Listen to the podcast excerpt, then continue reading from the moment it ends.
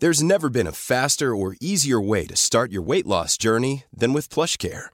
PlushCare accepts most insurance plans and gives you online access to board-certified physicians who can prescribe FDA-approved weight loss medications like Wigovi and Zepbound for those who qualify. Take charge of your health and speak with a board-certified physician about a weight loss plan that's right for you. Get started today at plushcare.com slash weight loss. That's plushcare.com slash weight loss. plushcare.com slash weight loss.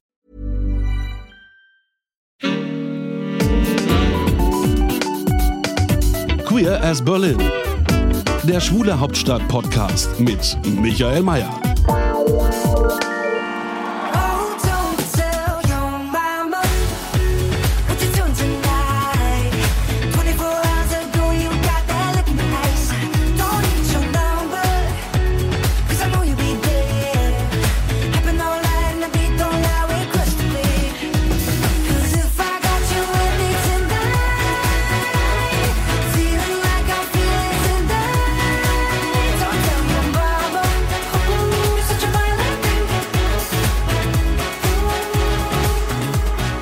Ja, so klingt ja der deutsche Beitrag für den Eurovision Song Contest. Ben Dolic heißt der Interpret, der Sänger und Violent Thing heißt der Song.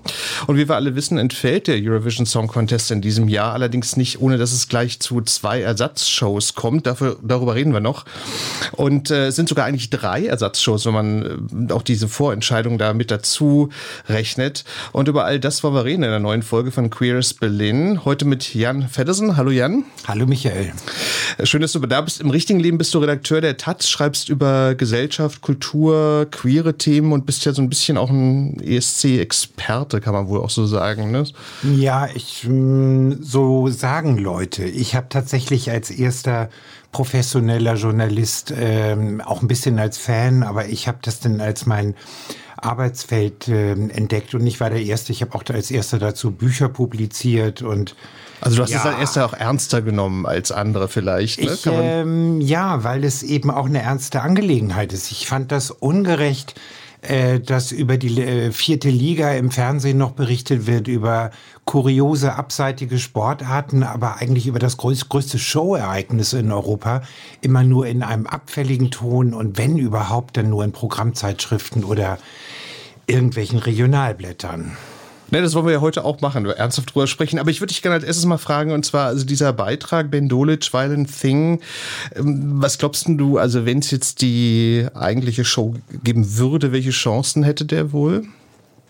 der Ben Dolic ist ja so ein bisschen wie Kai aus der Kiste gekommen. Und das äh, ist ja mit großem Aufwand vom NDR in Szene gesetzt worden, dass man jetzt diesen hat. Also der hat ja eigentlich äh, im äh, zeitgenössischen Pop gerade nicht so die Bäume bisher ausgerissen. Der hat ja noch gar nicht so viel vorher gemacht, glaube nee, ich. Ne? irgendwie so ein ganz junges Schnupsilein, ähm, also aus Habsburgischen hätte man früher gesagt.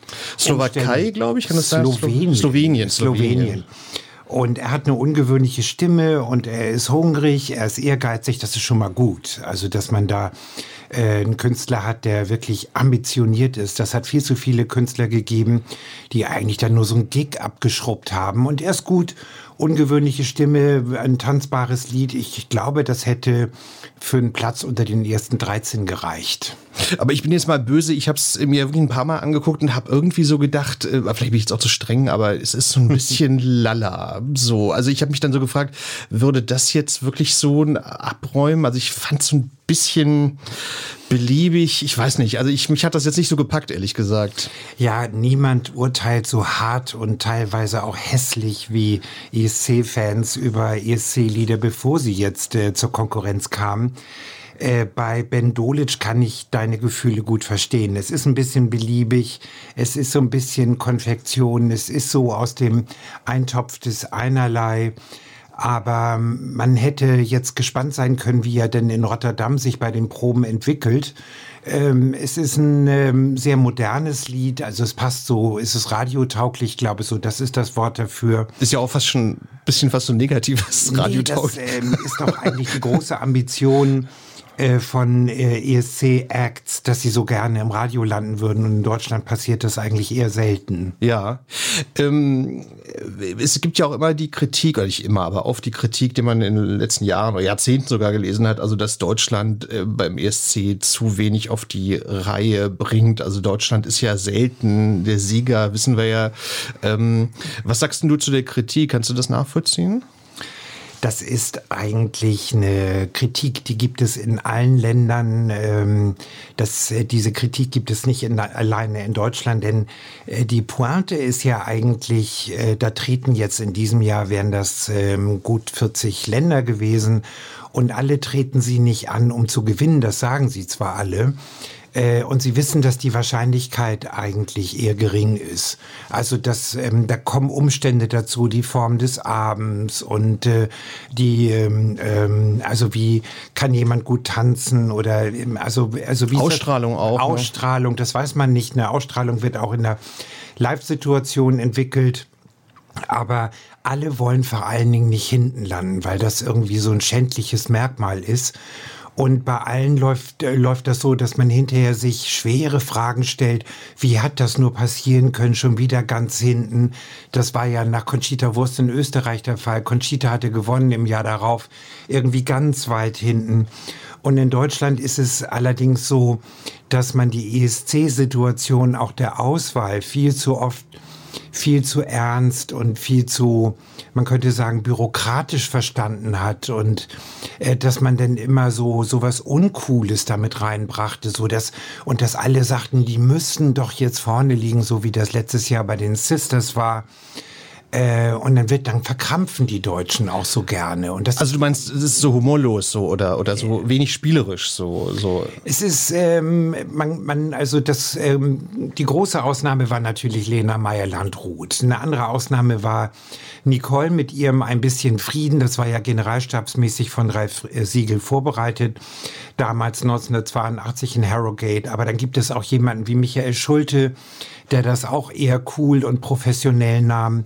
Aber sehr viele denken, ich mache da mal so einen Gig, ich fahre da mal hin und dann äh, gut, dann habe ich jetzt irgendwie die deutschen Farben zu tragen. So ging das Texas Lightning im Jahr 2006. Und am Ende des Tages äh, sagte mir Jane Comerford, ein Jahr später, sagte sie mir, sie kam dahin nach Athen und waren eingeschüchtert, weil die Situation plötzlich so groß war. Und das macht auch Stimmbänder eng, ist meine Theorie. Das stimmt wahrscheinlich, aber das gilt wahrscheinlich nicht nur für den ESC, ne? Nein, natürlich gilt es nicht für den ESC, aber beim ESC ist es Nee, so, nicht nur hat- für den ESC. Nein, aber man hat ja beim ESC drei Minuten und keine halbe Minute länger und nicht mal eine Sekunde. Und das muss man erstmal nervlich klar. Ah, echt, ist das so streng? Das wusste ich gar nicht. Wird das echt so drei, Drei Minuten, Schluss. keine Sekunde Keine länger. Sekunde länger, damit keiner war übervorteilt. ganz früher auch noch mal anders. Okay. Es gab ganz wenige Lieder unter zwei Minuten. Ein Lied war weit über drei Minuten lang. Jetzt sind es drei Minuten. Sonst kriegt man eine Fernsehshow nicht geplant. Stimmt, bei so vielen Songs, das stimmt.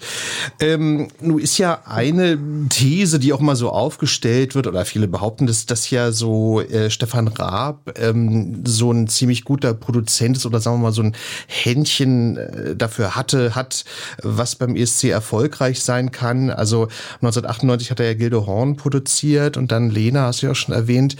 Hm, Was hältst du so von dieser These, dass Stefan Raab, also sicherlich nicht der Einzige, aber er war ja sehr stark involviert oder ist ja stark in so involviert bei dem Thema ESC. Ist der da eine interessante Figur in dem Zusammenhang? Also wir sind hier ja beim Podcast Queer. Also da muss man, kann man ja auch ein offenes Wort verlieren. Bitte, bitte drum. Also Stefan Raab ist, glaube ich, äh, der wichtigste heterosexuell orientierte Mann, der das Prinzip des ESC begriffen hatte, und zwar sehr früh. Nämlich nicht, dass man da elegische, national orientierte, folkloristische Weisen hinschickt, sondern Raab hat mit, seinen, mit seiner Spielernatur sehr früh begriffen, das ist ein Wettbewerb und es gibt Konkurrenz und alle wollen sie gut abschneiden. Es gibt Bitches, es gibt Heroes und es gibt äh, Prinzessinnen und es gibt äh, viel zu tun. Und Stefan Raab ähm, habe ich 2004, da war in dem Jahr war er der Mastermind von äh, Max Mutzke, der damals nur Mutzke, ne, Max hieß. Und ähm, auf der Fahrt zurück mit dem achten Platz, er war tief enttäuscht. Achter Platz ist ja eigentlich was Famoses. Und ähm, er sagte, ähm, kein Wettbewerb hat ihn jemals so fasziniert wie der Eurovision Song Contest. Und man muss dazu sagen, äh, ich habe ihn geprüft, also so, das dachte mir, das probiere ich doch jetzt mal. Der kannte wirklich unendlich alte Lieder aus dem ESC, der war fit. Und was jetzt natürlich Raab gemacht hat, dass er da jetzt so gefixt ist, äh, scheitert am Ende immer daran, dass er mit seinem Kanal Pro7 eigentlich nicht diese Macht hat wie die ARD. Der ESC läuft in öffentlich-rechtlichem Fernsehen und eben nicht in einer privaten TV-Station. Und als Stefan Raab sein Alternativprogramm entwickelte, stand eigentlich noch im Raum, dass die ARD irgendwie gar nichts machen will. Also das heißt, er hätte von der Marktfähigkeit hier Stefan Raab was ähm, Anständiges machen können. Und jetzt macht ja die ARD auch ganz viel und insofern ist es eine echte Konkurrenzsituation. Wobei ich aber gelesen habe, ähm, dass die ARD wohl ihm angeboten hat, eine Show zu machen und dann hat das nicht geklappt. Aber ich habe nicht ganz verstanden, warum. Also dann hat er jetzt doch seine eigene Show auf Pro7. Also irgendwie gab es wohl ein Angebot seitens des NDR, aber irgendwie hat das aus verschiedenen Gründen wohl nicht geklappt. Ja, da habe ich auch so dies und das gehört und dann wird dann viel kolportiert. Der ESC ist sowieso ein kulturelles Ereignis mit einer hohen Gerüchtedichte und die einen sagen so, die anderen so und dann hört man wieder hier. Ich selber habe mal vor, ähm, ich glaube, 30 Jahren das Gerücht gestreut, ich hätte aus, Ver und damals gab es noch kein Internet, ähm, ich hätte aus verlässlichen Quellen einer deutschen Vorentscheidung würde Nina Hagen teilnehmen. Und dieses Gerücht hat sich dann auch fein verbreitet. Und fünf Jahre später höre ich von einem maltesischen Journalisten, er habe aus sicherer Quelle, dass Nina Hagen nur daran gescheitert sei, weil sie so hohe Gagen fordern. Also das ist irgendwie alles Quatsch. Man weiß das nicht so genau. Äh, man weiß nur, dass die, ähm, dass die in der Genfer Schaltzentrale des äh, Eurovision Song Contest die ratlos waren. Was machen wir jetzt? Wir haben ja Sendetermine. Und äh, da hat sich erst sehr langsam eine Planung herauskristallisiert, an der allerdings auch die ARD mit dem NDR beteiligt war und soweit ich hörte auch Stefan Raab. Aber lass uns vielleicht sowieso mal Licht ins Dunkel bringen, weil es so ein bisschen unübersichtlich ist, also was da jetzt passiert äh, anstelle des offiziellen ESC. Ähm, also es gibt ja so eine Art, naja, ich nenne es jetzt mal Vorauswahl der ARD. Also eine Show läuft bei ARD One in diesem Digitalkanal und dann am Samstag, dem 16. Mai, ja, was ist das eigentlich mit Barbara Schöneberger? So eine na, Vorauswahl kann man es ja nicht nennen. Das sind die deutschen, nee, oder deutsche Teilnehmer. Ich habe das gar nicht so ganz genau verstanden, was da passieren wird. Also man muss an äh, allen oder auf allen Sendeplätzen entschieden den Umstand verhüllen, dass eigentlich an dem 16. und auch schon an den Tagen mit den Halbfinals, also 14. und 12. Mai, äh, dass da eigentlich der entscheidende Pfiff dieser Shows fehlt, nämlich die, ähm, die Wertung. Also so, man muss irgendwie. Der Wettbewerb sozusagen. Der Wettbewerb, also, weil es gibt keinen Wettbewerb und man kann ihn eigentlich immer nur simulieren. Und ähm, das versucht auch die ARD mit der ersten Show vor der, A vor der ESC-Ersatzshow an dem Samstag, weil da hat es vorher so ein Fan-Televoting gegeben. Auf der anderen Seite gilt das auch nicht richtig, da kann man nicht wirklich was für geben, weil Fans in der Regel ganz anders werten als nachher das in Tüttelchen normale Publikum. Aber das wird natürlich trotzdem vergnüglicher Abend. Wir werden alte Bilder sehen, wir werden historische Aufnahmen sehen, wir werden später nach 22 Uhr mit niederländischen Künstlern als Interval Acts Bekanntschaft machen können. Und das wird ähm, natürlich immer ein Abend in der Hoffnung sein. Und in einem Jahr ist womöglich Corona Vorbei, hoffentlich. ja, hoffentlich. Und dann findet es ja dann tatsächlich in Rotterdam statt. Aber erzähl mal nochmal, weil ich das auch nicht so ganz verstanden habe, diese eigentliche Show aus Rotterdam, wer nimmt daran teil? Sind das nur niederländische Künstler? Nee, ne? Alle sind- 41 Lieder, soweit ich hörte, werden angespielt. Also das heißt, sie werden nicht in voller Pracht der drei Minuten jeweils gespielt, sondern das ist noch nicht ganz klar, 30 Sekunden, 5, also quasi wie bei so einem Schnelldurchlauf. Wie, und die, die treten dann wirklich auf, nur für 30? Nein, die kommen, Nee. die kommen als Clips. Als die, Clips, die, okay. Das ist ja dieses, der ganze Rotterdamer ESC äh, dieses Jahr ist ja eigentlich gecancelt worden, nachdem man feststellte, dass man die Einspielfilmchen mit den Künstlern vor ihren Auftritten, die sollten alle in den Niederlanden gedreht werden und die hatten teilweise keine Einreise, keine Ausreiseerlaubnis. Da war alles dubios. Nein, in Rotterdam werden ganz wenige Künstler sein. Das ist eine Studioproduktion ohne Publikum und trotzdem live. Also interessant. Und diese, das ist der eigentliche Grund mit diesen äh, Vorspiel, die Einspielfilmen, dass die den ESC nicht machen? Also nur mit diesen Einspielfilmen? Das ist der Grund dafür? Nein, gibt dann auch andere auch, ne? Das so. gab auch andere Gründe, das sind äh, keine finanziellen Gründe. Also daran lag es nicht. Aber es gab zum Beispiel den Fall, dass, äh, oder es gibt den Fall, dass Künstler, die meinetwegen in die Niederlande gereist wären für Filmaufnahmen, die wären nicht wieder ins Land gelassen worden oder allenfalls mit zwei Wochen schärfster Quarantäne. Also das war alles kompliziert. Das heißt, die Künstler sind alle in ihren Heimatländern und können nicht raus. Und ähm, insofern ist das alles ein ganz schwieriges Unterfangen gewesen. Und das, was wir jetzt bekommen, ist so eine Art Ersatzshow oder so ein Reigen an Ersatzshows. Ähm, also für das, was in Corona-Zeiten gerade sonst so in den Fernsehsendern los ist, kann ich nur sagen, das wird uns auch Spaß machen. ja, wahrscheinlich. Aber man wundert sich auch so ein bisschen, dass die, naja, ist vielleicht ein bisschen viel verlangt, aber dass die nicht trotz Corona dann ohne Publikum da so eine Show hätten machen können. Aber vielleicht ist das auch zu aufwendig. Dann Wie meinst du das mit? Naja, ich meine, warum hätte man irgendwie diese Show, aber das wäre wahrscheinlich nicht das gleiche gewesen. Also den ESC machen können ohne Publikum, aber das wäre wahrscheinlich zu aufwendig gewesen und zu gefährlich vielleicht auch. Also Wahrscheinlich zu gefährlich und es wären ja so oder so, wenn man denn die ganzen akkreditierten Journalisten mit dazu rechnet ähm, und die ganzen Techniker, also das ähm, Sind schon viele Leute, da ne? kommen dann schon irgendwie drei bis 4.000 Leute zusammen und das sind nun mal einfach Zusammenkünfte, die sind momentan in fast allen Teilen Europas verboten. Ja, das stimmt. Ich würde gerne einen kleinen Schnitt machen. Also du hast es ja eben schon gesagt, aber ähm, ich wollte dich mal fragen, und zwar, wenn man bedenkt, also wie lange es den ESC schon gibt, wie ist denn, wie ist denn eigentlich deine, deine Liebe, Interesse für den ESC entstanden? Also du hast es ja schon so ein bisschen angedeutet, dass es, dass da immer so verächtlich drüber geschrieben wurde, aber wann, wann hat denn das bei dir angefangen und womit? Naja, ich bin äh, wie die allermeisten Jungs, äh, ich bin ja ein schwuler Jung, aber ähm, das spielt in dem das Schwule spielt in dem Zusammenhang nur in diesem Zusammenhang erstmal keine Rolle. Ich bin schon immer sportbekloppt gewesen. Das heißt, ich gucke Fußball, ich liebe Tabellen, ich liebe Olympische Spiele. Ähm, Winter oder Sommer, das heißt, ich bin Rankings äh, und so. Man, man, man könnte sagen, die Kultur der Statistik. Verstehe. Oder des Wettbewerbs. Oder des Wettbewerbs. Klingt netter. Und klingt da netter. ist man dann im Prinzip beim ESC natürlich in einer Kernsituation. Also das heißt, es gibt noch nicht mal besondere Favoriten. Ich war, ähm, ich glaube, neun Jahre alt, habe ich das erste Mal im Fernsehen, das war ja eine sehr späte Zeit, mit 21 Uhr durfte ich das sehen.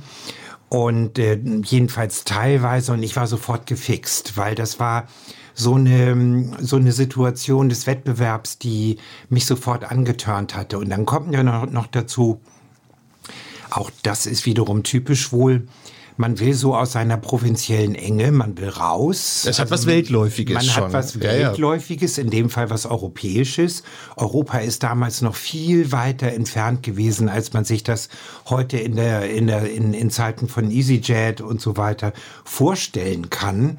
Und das hatte plötzlich irgendwas von über die Horizonte hinausgehen.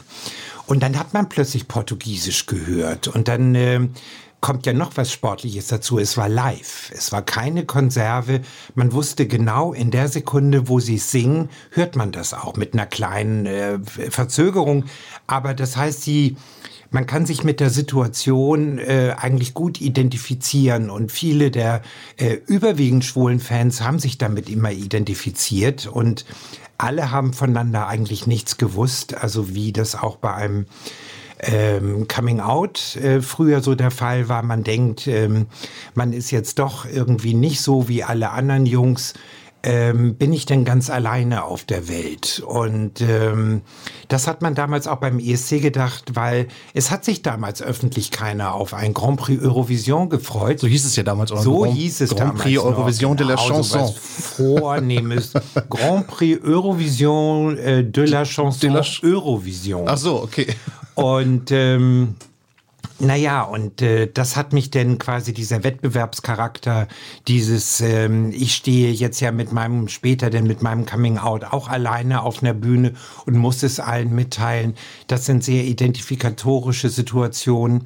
Und ähm, das war im Grunde genommen immer schon die eine die erfolgreichste europäische Popshow und zugleich äh, heute würde man sagen die querste Show, die man sich äh, auch schon Ende der 50er Jahre hätte fantasieren können. Aber trotzdem die Frage, das war ja dann lange vor, also sagen wir mal jetzt so Teilnehmer wie Dana International oder Conchita Wurst, also lange davor. Also ich habe mich dann immer so gefragt, okay, was ist jetzt eigentlich so das queere Moment da dran? Sind es jetzt diese Kostüme oder oder also was ist so, weil das ist ja schon nicht so einfach, glaube ich, zu erkennen. Ne? Was ist jetzt eigentlich das queere Moment jetzt äh, an an dem am ESC?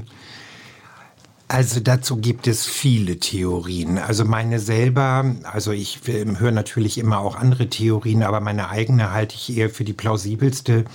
Es gab dahinter kein Mastermind. Also es gab diese Form von Queerness wie heute in den europäischen Öffentlichkeiten gab das damals nicht. Äh, Schwules, lesbisches, trans, inter, das waren alles im Grunde genommen beschwiegene, unsagbare Themen. Nee, deswegen frage ich auch, das war ja, noch anders. dann, ne? ähm, ist es aber so, damals hat sich ja überhaupt erst die Popkultur im heutigen Sinne richtig herausgebildet. Und der ESC, jetzt bleiben wir mal bei dem modernen Wort, äh, war schon immer im Grunde genommen so ein Ding nebenbei. Die Hetero-Jungs fanden scheiße und die ähm, Mädchen trauten sich nicht irgendwie zu sagen, ich finde es aber ganz süß irgendwie, wie die Mädchen, wie ziehen die sich an, die äh, junge Interpretin aus Dänemark oder aus Jugoslawien. Und das war im Grunde genommen eine wahnsinnig erfolgreiche Show, aber übergenerationell. Also das heißt, das war natürlich, um auf Quote zu kommen, war das, äh, musste man an alle Generationen denken. Deswegen gab es da auch keine äh, fashionablen, äh, stylischen Interval-Acts, sondern kamen Zauberer und irgendwelche komischen Pudelshows und Ach echt, das damit es denn ja? auch die Oma freut. Wusste ich Und gar nicht, okay. Dann gab es so, es war sozusagen kein Spiegelbild der aktuellen Charts, konnte das sein, aber musste nicht sein. Und dann traten Herren in Frack auf und Damen in langen Abendkleidern, auch als alle Welt schon in der Beat Generation war, Ende der 60er Jahre. Und es war altmodisch und es war so ein bisschen trotzdem Avantgarde und es war interessant. Und ähm, das hat niemand für hip gehalten, abgesehen von den Schwulen. Na, interessant ist ja auch, ähm, dass ja, ja, also es hat ja auch sowas von Camp, das ist ja so ein Wort, was man heute gar nicht mehr benutzt, aber Camp meint ja so, dass man das Schlechte gut findet oder dass das Schlechte so eine Qualität hat. Also ohne zu sagen, dass die Songs jetzt alle schlecht sind, das meine ich jetzt gar nicht, aber, aber kannst du mit dem Begriff da in dem Zusammenhang was anfangen? Naja, ich habe selber, ähm, ich habe selbst wahnsinnig viel Popjournalismus gemacht zum Thema. Das ähm, bin ich einfach über 25 Jahre drauf trainiert, eben auch schnell mal was zu schreiben, was dann möglichst alle verstehen. Aber ich habe dann so eine heimliche Liebe dann auch immer zum Wissenschaftlichen gehabt und ich habe im vorigen Jahr einen ziemlich langen wissenschaftlichen Aufsatz ähm, ähm, dazu veröffentlicht. Es ist natürlich ein Camp-Erbe. Nur anders als die Erfinderin dieses Begriffes oder zumindest die Begründerin eines ähm, des der modernen Campness Susan Sontag, selber eine nur leidlich geoutete Lesbe aus den USA, äh, das vermutete, ihre Definition war faktisch homophob. So als ob Schwule sich im Grunde genommen mit Müll und Trash und irgendwelchen Sonderdingen zufrieden geben. Ich würde einfach sagen, der ESC hat eigentlich immer schon, was Diversity anbetrifft, Standards gesetzt und die musikalische Qualität ist überdurchschnittlich hoch gewesen. Also auch die, die Lust am Experimentellen. Also oft wurde das Experimentelle belohnt, oft auch bestraft. Aber ähm, der ESC selber hat eigentlich, äh, was so Campness anbetrifft, für unser eins, für uns Queers, Möglichkeiten geboten, weil in den öffentlich-rechtlichen Fernsehanstalten man das eigentlich gar nicht so richtig ernst genommen hat. Ach, da musste noch mal irgendjemand nominiert werden, so wie Conchita Wurst, das war purer Zufall. Und plötzlich gewann Conchita, weil sie ein überzeugendes Konzept hatte. Aber mit Möglichkeiten meinst du jetzt äh, so Identifikationsmöglichkeiten? Ja. Oder? In den frühen 60er Jahren hat einer ein Franzose für Luxemburg gewonnen ähm, äh, mit dem Titel Nous les Amoureux, wir die Liebenden oder wie, also die, die Liebenden. Und äh, das Interessante ist, äh, dass in diesem Lied ausdrücklich äh, nicht darüber aufgeklärt wird, wer aus welcher Position welches Geschlecht liebt. Also es war sozusagen offen. Also es war völlig klar, dass im französischen Jeje, also so diese amerikanisierte Popkultur der französischen Jugend in den äh, 60er Jahren, das war völlig klar. Eine Sylvie Vartan oder auch eine Françoise Hardy äh, oder Johnny Hallyday, die beten jetzt jeweils das andere Geschlecht an. Da gab es so keine Ambivalenzen. Aber man sah plötzlich beim ESC eben auch Ambivalentes. Also deswegen in der Beobachtung vieler heterosexueller Konfektionszuschauer würde ich sagen, ähm, da war plötzlich irgendwie was anderes möglich. Und das war im Grunde genommen ein ganz neuer Horizont. Interessant. Würdest du eigentlich auch sagen, aber ich meine, wir sind ja ein bisschen auseinander vom Alter, aber ich kann mich erinnern, so in den 90ern so, ähm, als ich noch in meinen 20ern war, da, da, da haben wir das irgendwie nicht geguckt, weil irgendwie, ich weiß auch nicht, weil wir fanden das irgendwie blöd. Also es war irgendwie so, ich kann mich noch erinnern, pff, ja, dann, dann, dann kam ja irgendwann, kommen wir gleich nochmal zu, zu Dana International, aber irgendwie war das so eine Zeit, wo wir irgendwie gedacht haben, nee, das ist irgendwie, es hatte sowas Altbackenes. Würdest du eigentlich sagen, dass es da auch so Phasen der, der Popularität gab, so bei der Sendung? Also eine, das kann man eigentlich nur individuell ermessen. Also so habe ich das immer gesehen. Also fast alle, die sich, äh, ob sie sich nun professionell als Journalisten oder auch als Fans dafür interessieren, beginnen eigentlich im Alter zwischen acht und zehn. Und dann gibt es in der, in der weiteren Pubertät, also so ungefähr so zwischen äh, 16 und 22, gibt es plötzlich so ein Desinteressiertheitsalter. Und dann verliert sich das irgendwann mal. Also in so einem höheren Alter, um Mitte bis Ende 30, frühe 40, höre ich immer wieder, ach, das war doch früher ganz viel besser oder da gab es noch ein Orchester oder da wurde noch in den originalen Landessprachen gesungen. Ich nenne das eine typische Phase der Frühkonservativwerdung. Also, dass man plötzlich so, so ein bisschen reaktionär und altmodisch wird. Na, so meinte ich das auch gar nicht, aber ich kann mich Nee, noch erinnern, es war so eine Phase. Ich, ich wollte dich nicht erfrischend beleidigen. ich wollte nur einfach sagen, so, das kennen wir irgendwie alle. Und meine Erfahrung ist aber auch, dass es äh, tatsächlich auch schwache Jahrgänge gab. Es gab irgendwie ähm, dringend Renovierungsbedürfnisse und der ESC ist ja immer schubweise modernisiert worden. Und da konnte man schon auf die Idee kommen, also fällt Ihnen jetzt nochmal was Neues ein? Also tut sich da in, Euro, in einem europäisierten Konzert nochmal was Neues? Und surprise, surprise, ja, es tat sich immer was Neues. Das war ja, glaube ich, dann auch so die Zeit, äh, das weißt du genau, als ich, äh, wo ja dann auch neue Länder auch dazu kamen, also im Zuge einfach der, der, der, der Wende, ne? Also dass ja neue Länder entstanden sind und dann ja auch, äh, weiß nicht, jetzt Aserbaidschan oder so, ne? Also wo ja neue Teilnehmer auch dann auf die, auf den Plan getreten sind. Naja, das äh, ist natürlich eine deutsche Perspektive, die du anschlägst, weil gerade in den frühen 90er Jahren war der ESC populär, also wie nicht mal ein Fußball-Weltmeisterschaftsendspiel in Ländern wie Schweden, äh, in Irland, äh, teilweise auch noch im Vereinigten Königreich, Norwegen, Dänemark. Das sind alles Länder, in denen das höchste Einschaltquoten hatte, auch in Malta. Und in Deutschland war das aber eigentlich eher so eine, so eine Krisenzeit. Da kamen so seltsame Kombinationen wie Stone in Stone äh, oder ähm, Münchner Freiheit waren ja lange nach dem Zenit, kamen dahin und sangen bedenklich und hatten mehlige, graue Shows nur zu bieten. Die neuen Länder haben es eigentlich eher erfrischt. Und da kamen plötzlich auch neue Queers, neue, neue Queer-Fans angereist. Man fragt sich, wie haben die das eigentlich in Osteuropa mitbekommen? Hatten sie aber. Und ähm, eigentlich ist die gesamte Modernisierung äh, des ESC Osteuropa zu verdanken und Skandinavien. Ah ja. Ich würde gern ähm, auf einen anderen Punkt kommen und zwar Dana International hatten wir ja schon angesprochen. Das war ja damals auch ein Einschnitt in dem Sinne, dass es ja die erste äh, Transsängerin war oder wo man das wusste. Äh, jetzt hören wir erstmal ganz kurz mal in den Song, das ist ja 1998, ist ja auch schon eine Weile her. Erstmal kurz mal rein. Viva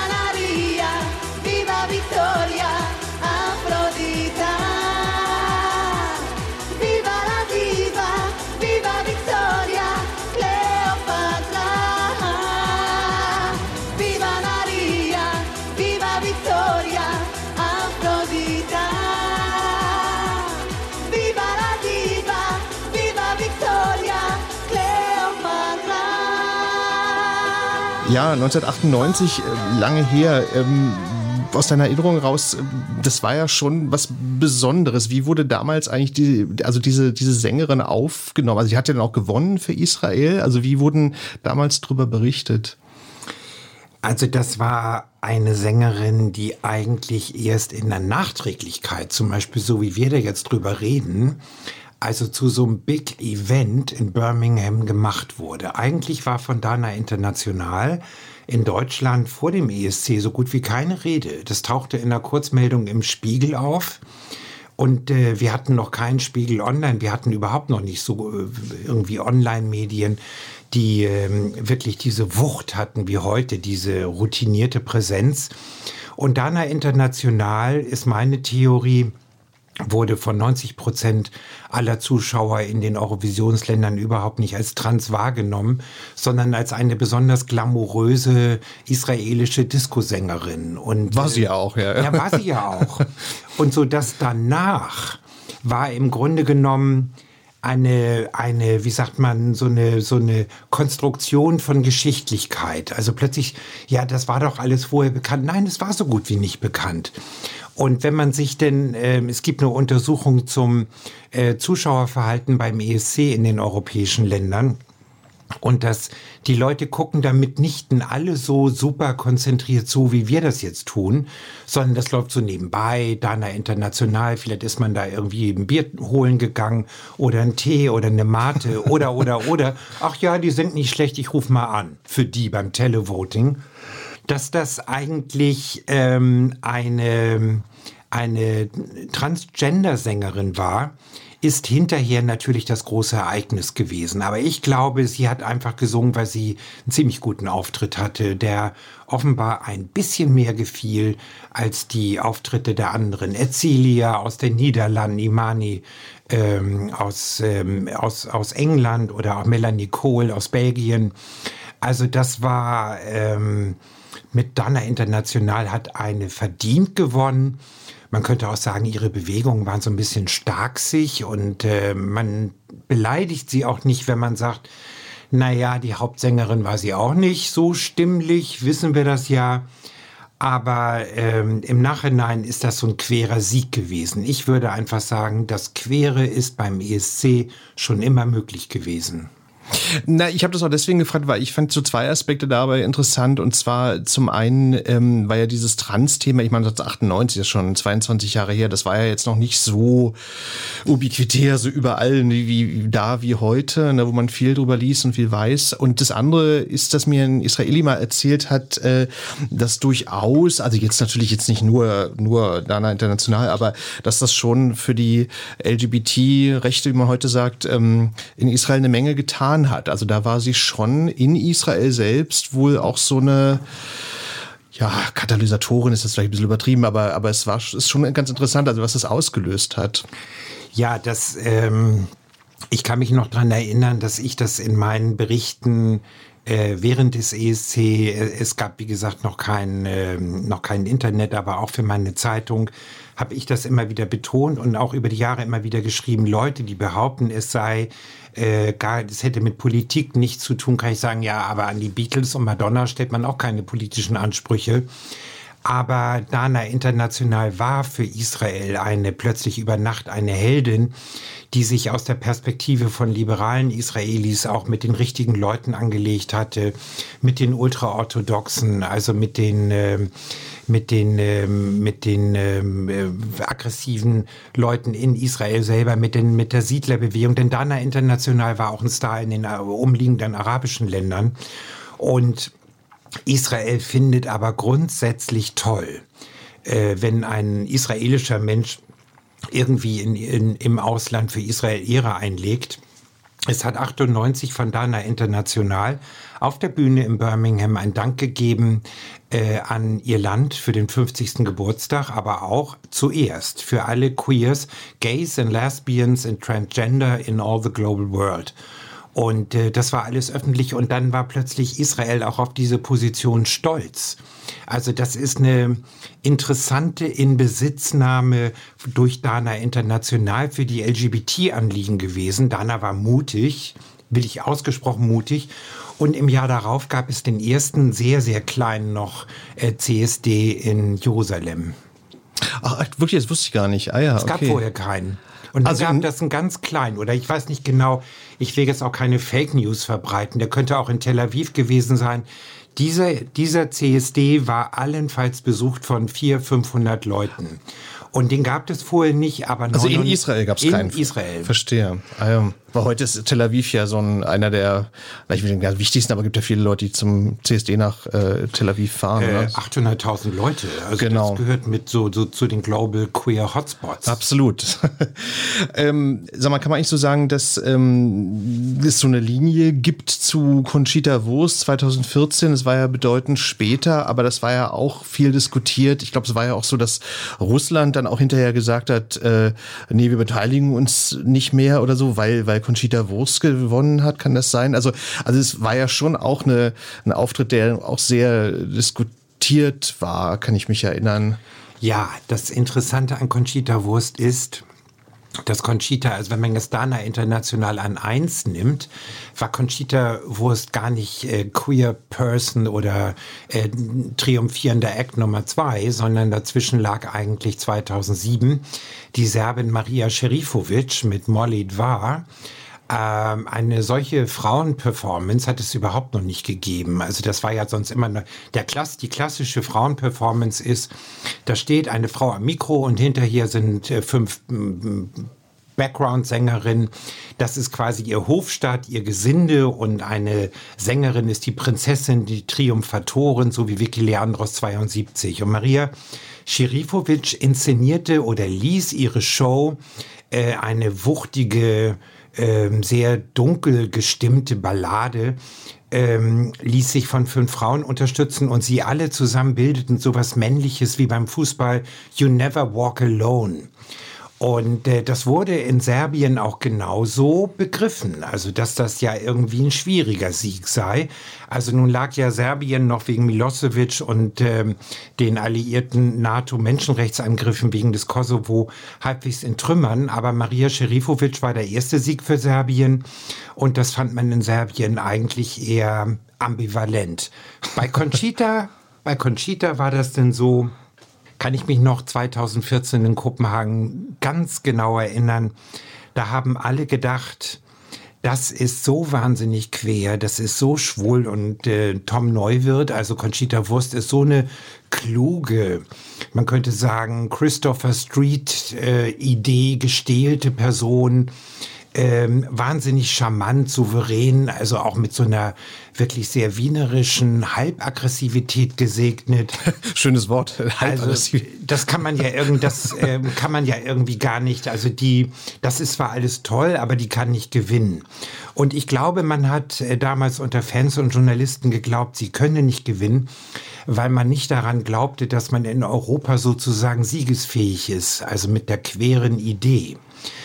Ja, und dann hat man doch gewonnen und plötzlich mussten so Theorien umgestülpt werden. Ich glaube, dass Conchita Wurst gewonnen hat, nicht weil sie eine Drag war oder queer oder ein schwuler Mann in üblicherweise Frauen zugewiesenen Textilien auftrat, sondern weil das Lied toll war und weil die Show perfekt war und weil der Gesang überbordend toll war. Denn es gab auch schon andere quere Acts, die unter ferner Liefen irgendwie versandeten. Und die waren einfach nicht gut. Conchita war einfach toll.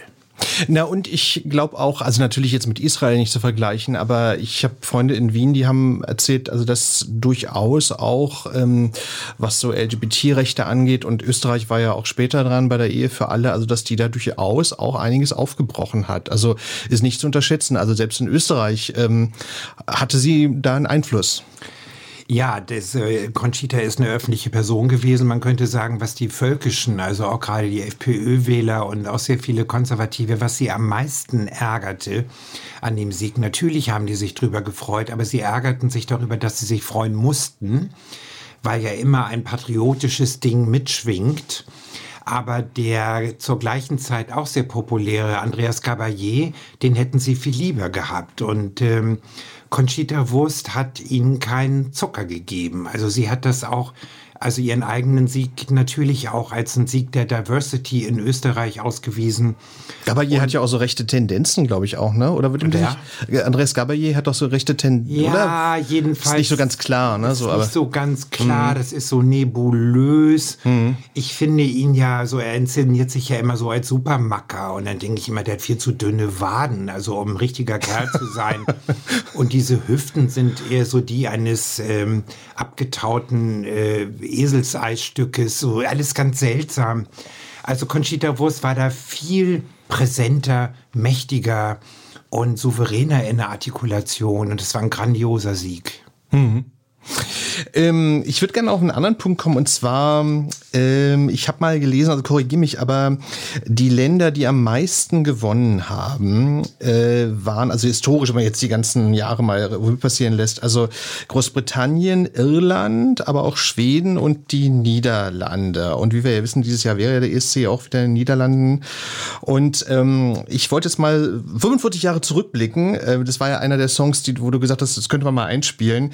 Teach In hieß die Band, 1975, das ist schon unglaublich lang her. Aber lustigerweise gibt es ja so Songs, die schon ganz lange her sind, aber die man dann auch noch kennt. Ding, Dinge Dong hieß der Song, da hören wir mal ganz kurz rein. Ding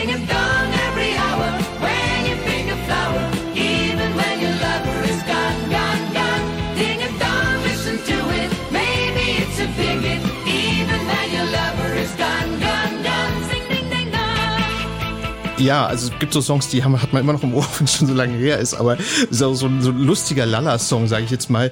Ähm, würdest du denn sagen, ist das so, dass bestimmte Länder erfolgreicher sind, weil sie dann doch mh, aus irgendwelchen Gründen ein besseres Händchen haben, also wie Schweden oder in dem Fall Niederlande? Die Niederlande haben immer, also haben sehr oft sehr, sehr grottig abgeschlossen. Äh, das muss man auch sagen. Aber sie haben eben auch sehr oft sehr gute Ränge belegt. Gerade in den ersten Jahren öfter gewonnen. Und äh, allerdings mit Teach In und Dinge Dong. Also da standen übrigens die deutschen Feuilletons, da dachten jetzt an einem Abend ist das bildungsbürgerliche Abendland untergegangen. Aber das haben sie euch öfter mal geschrieben, Das nicht haben nur. sie ganz oft geschrieben.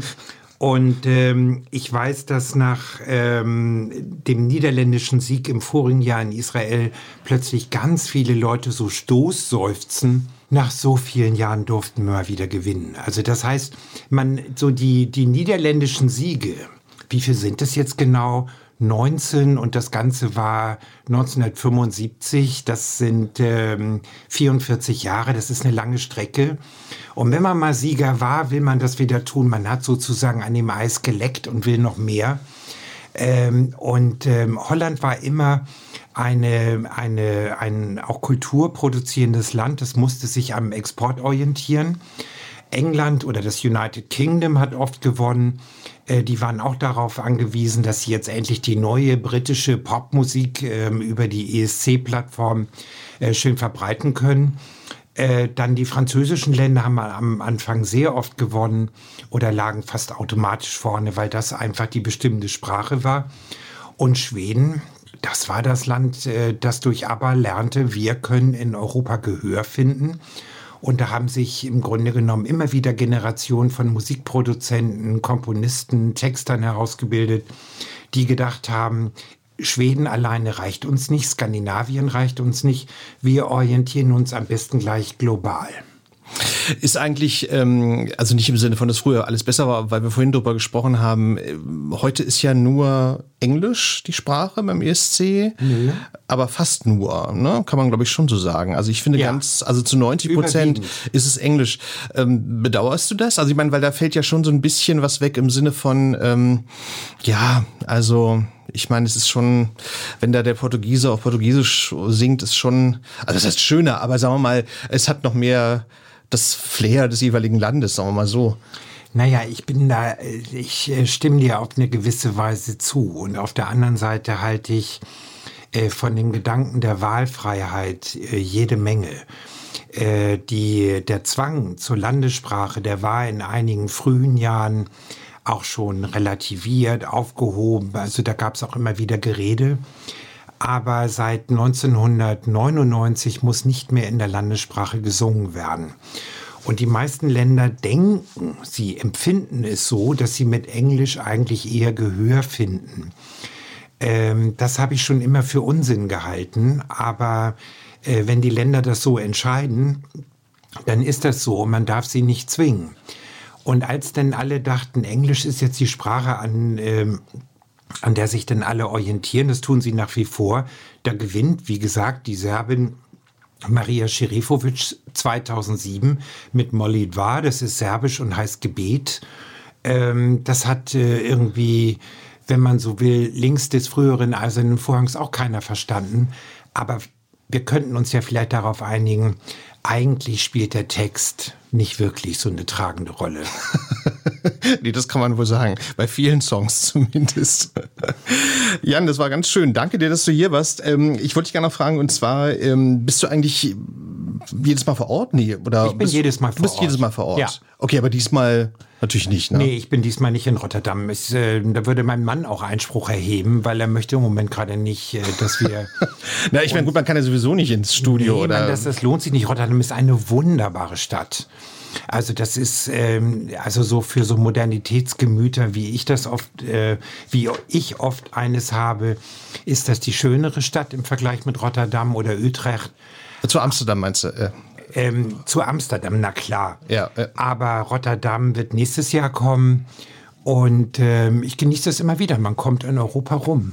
ist es eigentlich schwierig, die Karten zu bekommen? Ist schon, schon schwierig, daran Na, zu ich kommen. bin ja presseakkreditiert. Die Karten werden eigentlich, wenn man nicht in einem Fanclub ist oder geheime Quellen. Unter der Hand. Unter der Hand.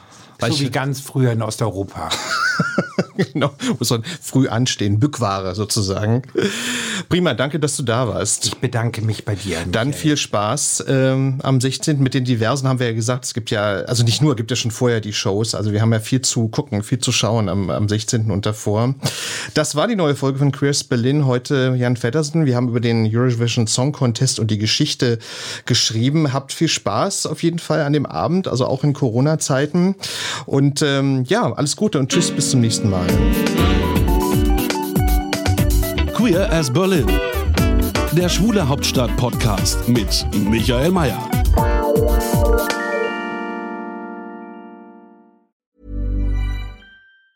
Ever catch yourself eating the same flavorless dinner three days in a row? Dreaming of something better? Well, HelloFresh is your guilt free dream come true, baby. It's me, Kiki Palmer. Let's wake up those taste buds with hot, juicy pecan crusted chicken or garlic butter shrimp scampi. Mm. Hello Fresh. Stop dreaming of all the delicious possibilities and dig in at HelloFresh.com. Let's get this dinner party started. How would you like to look five years younger? In a clinical study, people that had volume added with Juvederm Voluma XC in the cheeks perceived themselves as looking five years younger at six months after treatment. Look younger, feel like you. Add volume for lift and contour in the cheeks with Juvederm Voluma XC. Reverse signs of aging by adding volume to smooth laugh lines with Juvederm Volure XC. For important safety information and to find a licensed specialist, visit juvederm.com. That's J U V E D E R M.com. Not for people with severe allergic reactions, allergies to lidocaine, or the proteins used in Juvederm. Common side effects include injection site redness, swelling, pain, tenderness, firmness, lumps, bumps, bruising, discoloration, or itching. There's a risk of unintentional injection into a blood vessel, which can cause vision abnormalities, blindness, stroke, temporary scabs, or scarring. Talk to a licensed specialist to find out if it's right for you.